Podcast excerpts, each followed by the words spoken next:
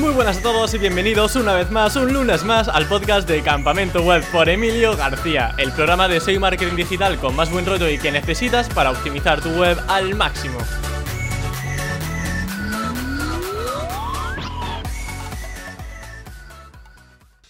Se acabó, ya ha terminado y es que el Core Update de mayo ha llegado a su fin. Esto quiere decir que ya no deberíamos ver tantas fluctuaciones en posiciones, en rankings, en visitas, al menos debido a esta actualización. Si empiezas a ver fluctuaciones, a lo mejor es un pequeño reajuste del algoritmo u otro aspecto que ha afectado a tu página web. Pero lo que ves ahora es lo que tienes y con lo que te vas a quedar seguramente a corto medio plazo. Y es que si has sido afectado negativamente por este Core Update, seguramente no vuelvas a recuperar las posiciones anteriores hasta que no vuelvan a sacar otro core update. Esto, además de estar confirmado por John Muller de Google, también es algo que estamos viendo en los últimos updates, donde a veces bajamos mucho y del día a la mañana en el siguiente update, sin hacer nada, volvemos a subir. Así que que no cunda el pánico, que puede que haya un reajuste en próximos meses. Ahora, ¿cuándo vamos a tener otro core update? Yo apostaría para finales de año, en noviembre o diciembre, ya que es común que lo hagan cuando se aproximan fechas vacacionales o festivas. De hecho, el último core update, quitando este de mayo, se lanzó en noviembre de 2021. Así que es otra evidencia de que a Google le gusta lanzar updates antes de verano y antes de Navidad. Ahora bien, para dejar finiquitado el tema, que nos quedemos tranquilos, que sepamos en qué ha podido afectar este update,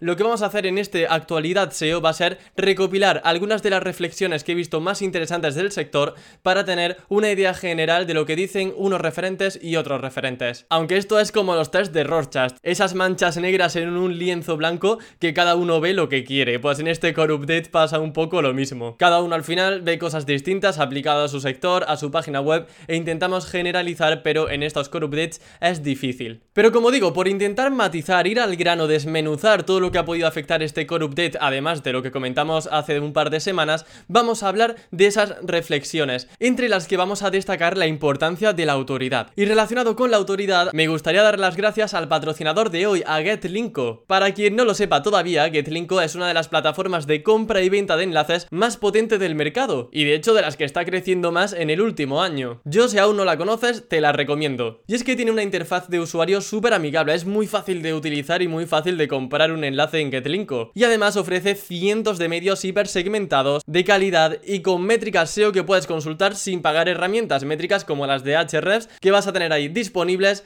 de forma completamente gratuita. Además, si no te gusta gestionar tu link building, GetLinko tiene un servicio gestionado para marcas, agencias y especialistas SEO con una atención personalizada e inmediata. Si quieres probarla en la descripción te voy a dejar un cupón exclusivo para campamento web con un 10% extra de saldo en tu recarga. Así que dicho esto, vamos ahora a ver esas reflexiones, esos avances que he extraído de algunos de los referentes que a más de uno les sonará para que sepamos qué opinan ellos y también, bueno, comentaré mi opinión personal sobre lo que he visto en decenas de webs que gestiono. Es un poco peliagudo lo mío porque tengo webs personales, otras con socios, eh, otras de la agencia, entonces en muchas no voy a poder incidir en, detalle por tema de confidencialidad, pero voy a intentar daros mi reflexión personal tras ver esas decenas de páginas web. Y por supuesto, tenéis las fuentes a todo lo que voy a decir en la descripción. Y comenzamos con Chuiso, que de hecho está de estreno porque ha lanzado su propio Twitch, que bueno, ya poquito a poco va viendo un poquito más de movimiento SEO en Twitch. Tenemos ya a Fénix Sánchez, tenemos a David Cuesta, ahora entra también por aquí Chuiso. Y fijaros, esto es lo que comentó el otro día con respecto al core update de mayo. Aquí tenéis dos sitios míos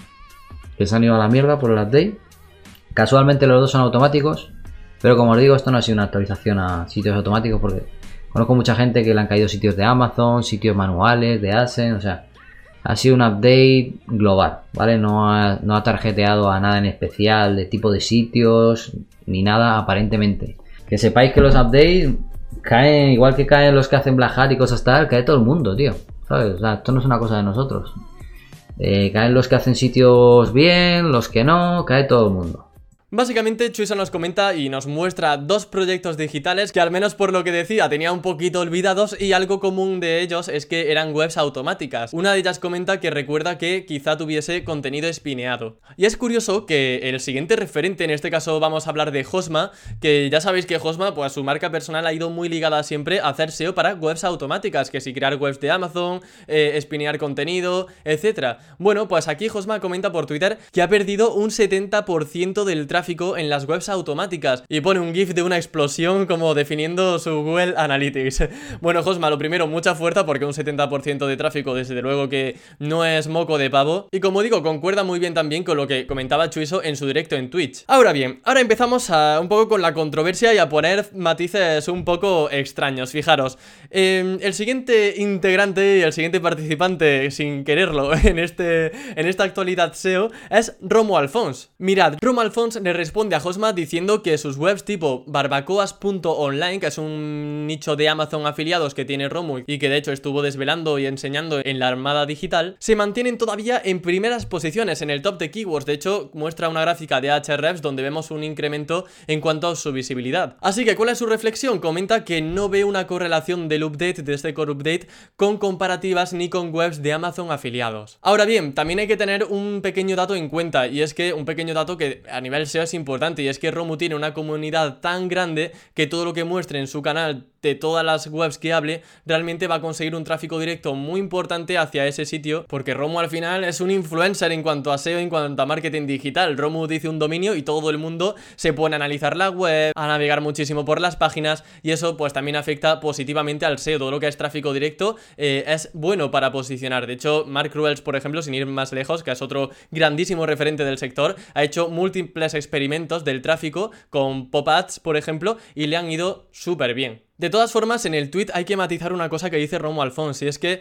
dice que no solamente en barbacoas.online, que es, digamos, quizá una de las más conocidas junto a aves exóticas y unas cuantas más, pero claro, si todas sus webs que muchas de ellas pues no las habrá mostrado en público, siguen esa tendencia positiva, independientemente de si las ha mostrado en YouTube o no, pues sí que estaríamos hablando, creo yo, de una reflexión mucho más aislada de factores externos como podría ser la marca personal o el tráfico directo, como digo, que llega a un nicho. ¿Cuál es mi caso en cuanto a nichos de afiliados? Bueno, yo como sabéis, pues eso, que tengo muchísimas webs, es básicamente la conclusión, no puedo entrar en mucho detalle en ellos por tema de confidencialidad, pero más de la mitad de nichos de Amazon han bajado. Curiosamente, un nicho de estos grandes que es... Que abarca un poco de todo, o sea, estos mecanichos que veis que hablan de lavadoras, de aspiradoras, que hablan luego de, de colchones, de ese monte hace poco uno, y ese justamente está creciendo bastante, ¿por qué? Porque estoy teniendo muy en cuenta todo el aspecto del EAT, cuidando muchísimo el tema de la autoría, de, de la credibilidad de la fuente, con comparativas honestas y fidedignas, todo lo que tiene que ver con el Product Review Update, lo he seguido en esta web, ya es justamente de las que más ha subido en cuanto a nichos de Amazon afiliados, y aunque lleva poquitos meses, está empezando a despegar justo gracias gracias a este core update. Sobre el Product Review Update, de hecho, me he hablado largo y tendido en otros episodios, así que os recomiendo que le echéis un vistazo a anteriores actualidad SEO por si tenéis nichos de Amazon,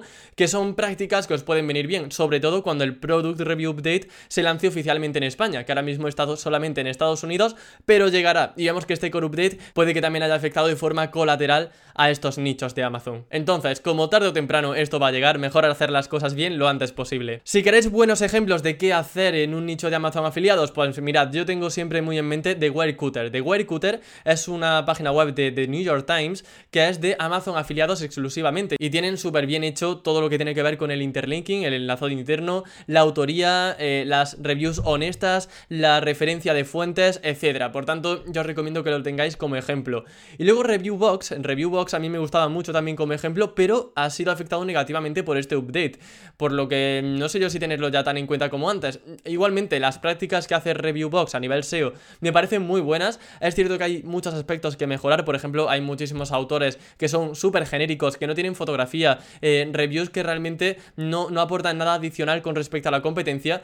Pero, eh, oye, la mayoría de veces hacen muy buen trabajo. Por lo que también os recomiendo que tengáis el ojo echado a esa web para aprender y analizar su SEO. Ahora le toca el turno a MJ Cachón. Mirad, MJ Cachón eh, ha hecho un excelente análisis. De hecho, tenéis en su web un estudio y también una gráfica donde compara cómo ha afectado este update a diferentes webs y sectores. Es algo maravilloso lo que ha hecho MJ. Y mirad, las tres conclusiones principales que ha sacado al final de este update han sido las siguientes. La primera conclusión es que observa un refinamiento en las URLs posicionadas, cuando estas no eran las más relevantes para la intención de búsqueda. Es como que el tipo de artículo que posicionaba para esa keyword ahora ha cambiado un poquito y si quieres posicionar pues tienes que hacer un artículo que se corresponda con lo que ahora posiciona en Google. Segundo, menciona que las keywords relativas a marcas siguen viendo cambios y se benefician mayoritariamente sitios oficiales y sitios populares, es decir, con enlaces, lo que decía antes de la importancia de la autoridad, que muchas veces se dice que el link building ha muerto y en absoluto. Tener una web que tiene mucha autoridad, tanto hablando de enlaces como por temas relacionados con el EAT, con temas de credibilidad de marca, es algo cada vez más importante. Y en tercer lugar, en el sector de afiliados o nichos, comenta que sin entrar a valorar la naturaleza de la web, si es automática, manual o lo que sea, MJ observa grandes caídas y más numerosas que en otros sectores. Aquí pues esto sí que va bastante en consonancia con lo que yo he observado, o sea, nichos de Amazon afiliados y automáticas que han bajado mucho. Ahora bien, también tenemos la experiencia de Rumu de una web que le está yendo cada vez mejor y comenta que casi todas las webs que son así le han ido bien. Y luego también pues ese caso mío, ¿no? De una web de Amazon afiliados que yo considero que está muy bien trabajada a nivel de enlaces, a nivel de contenido y a nivel, pues eso, del Product Review Update, del EAT, credibilidad, transparencia, que también ha sido beneficiada, por lo que tengo mis dudas, a lo mejor mm, hay que tener un poquito más de mimo en el contenido. O quizá simplemente lo único que hay que hacer es esperar.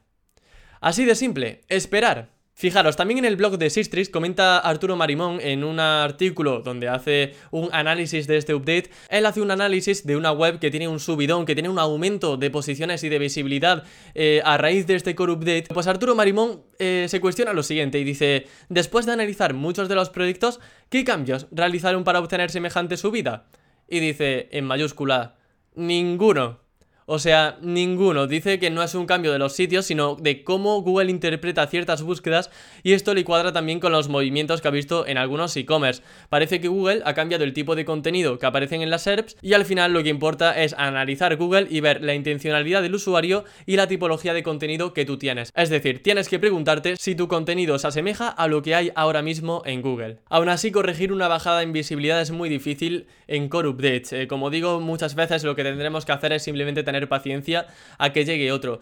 Y John Muller, pues es que tampoco menciona mucha cosa. Yo quería rescatar alguna cita importante e interesante que esclarezca un poco este aspecto, eh, como digo, por parte de John Muller, del propio Google, y menciona lo siguiente, y es que con los core updates no tenemos que enfocarnos tanto en páginas individuales, o sea, en URLs individuales, ni en problemas individuales, sino más bien en la relevancia del sitio en general. Y esto puede incluir cosas como la usabilidad, los anuncios en la página, pero esencialmente, pues eso, web en general. Por tanto, como veis, o sea, es lo mismo que no decir nada. Lo único que sí que nos da una pista es que cuando llega un core update, no es que tengas una URL mal y como esa URL está mal, va a bajar, no, sino que Google ha determinado que en general tu página web no es tan buena como otras y por tanto ha bajado. De ahí, insisto en la importancia de trabajar los autores, las fuentes, eh, generar buena imagen con nuestra página web a nivel de transparencia y los enlaces, por supuesto, importantísimo, o sea, no hay nada más potente que nos otorga autoridad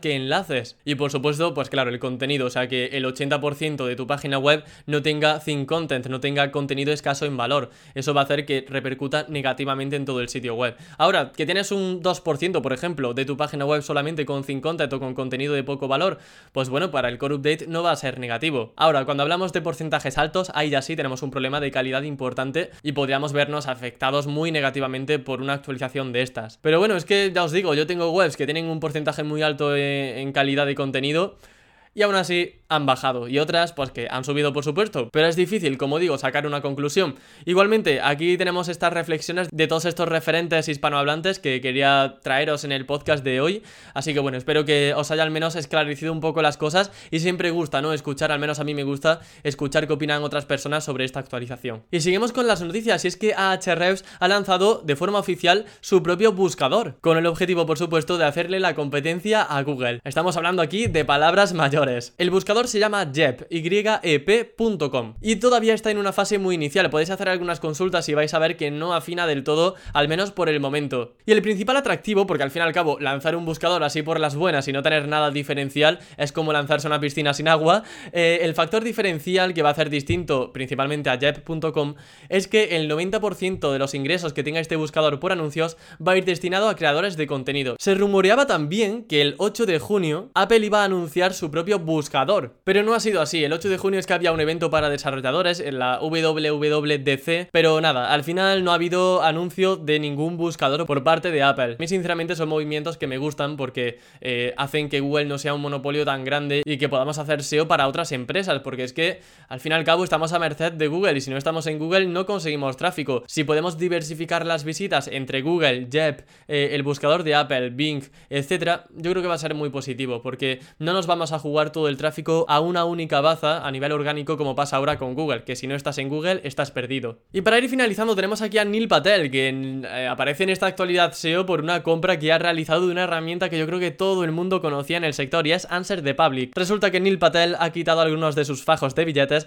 para comprar esta herramienta y ahora Neil Patel es el propietario de Answer the Public. Su idea es integrarla con Aversuggest, que es otra herramienta de keyword research que también compró, por lo que aquí tiene ya casi otro monopolio montado en cuanto a herramientas de keyword research. Y hablando de herramientas, vamos a finalizar con la herramienta SEO del mes gratuita, Google Search Console Crawl Stats Downloader, que es una extensión para Google Chrome que nos va a servir para exportar un CSV de un dominio de Google Search Console con una información muy variada, en lugar de tener que hacer un montón de exportaciones para eh, tener esta información. Lo que vais a ver va a ser, por ejemplo, una pestaña de Total Crawl, que son básicamente las veces que ha pasado el bot de Google por tu página web, y así podrás saber cuáles son esas URLs por las que Google pasa más con más frecuencia. Y también podrás filtrar por el código de respuesta para ver rápidamente aquellos errores 404 o redirecciones, por si hay algún error que no debería o si hay alguna redirección que te podrías evitar. Y básicamente eso es todo, así que nada más, espero que os haya gustado mucho esta actualidad SEO, recuerda darle un like, suscribirte, activar la campanita si estás escuchando en podcast, valorarme con 5 estrellas, que me haría muy feliz. Así que nada más, nos vemos y escuchamos el próximo lunes con más contenido SEO para optimizar tu web al máximo. Hasta la próxima.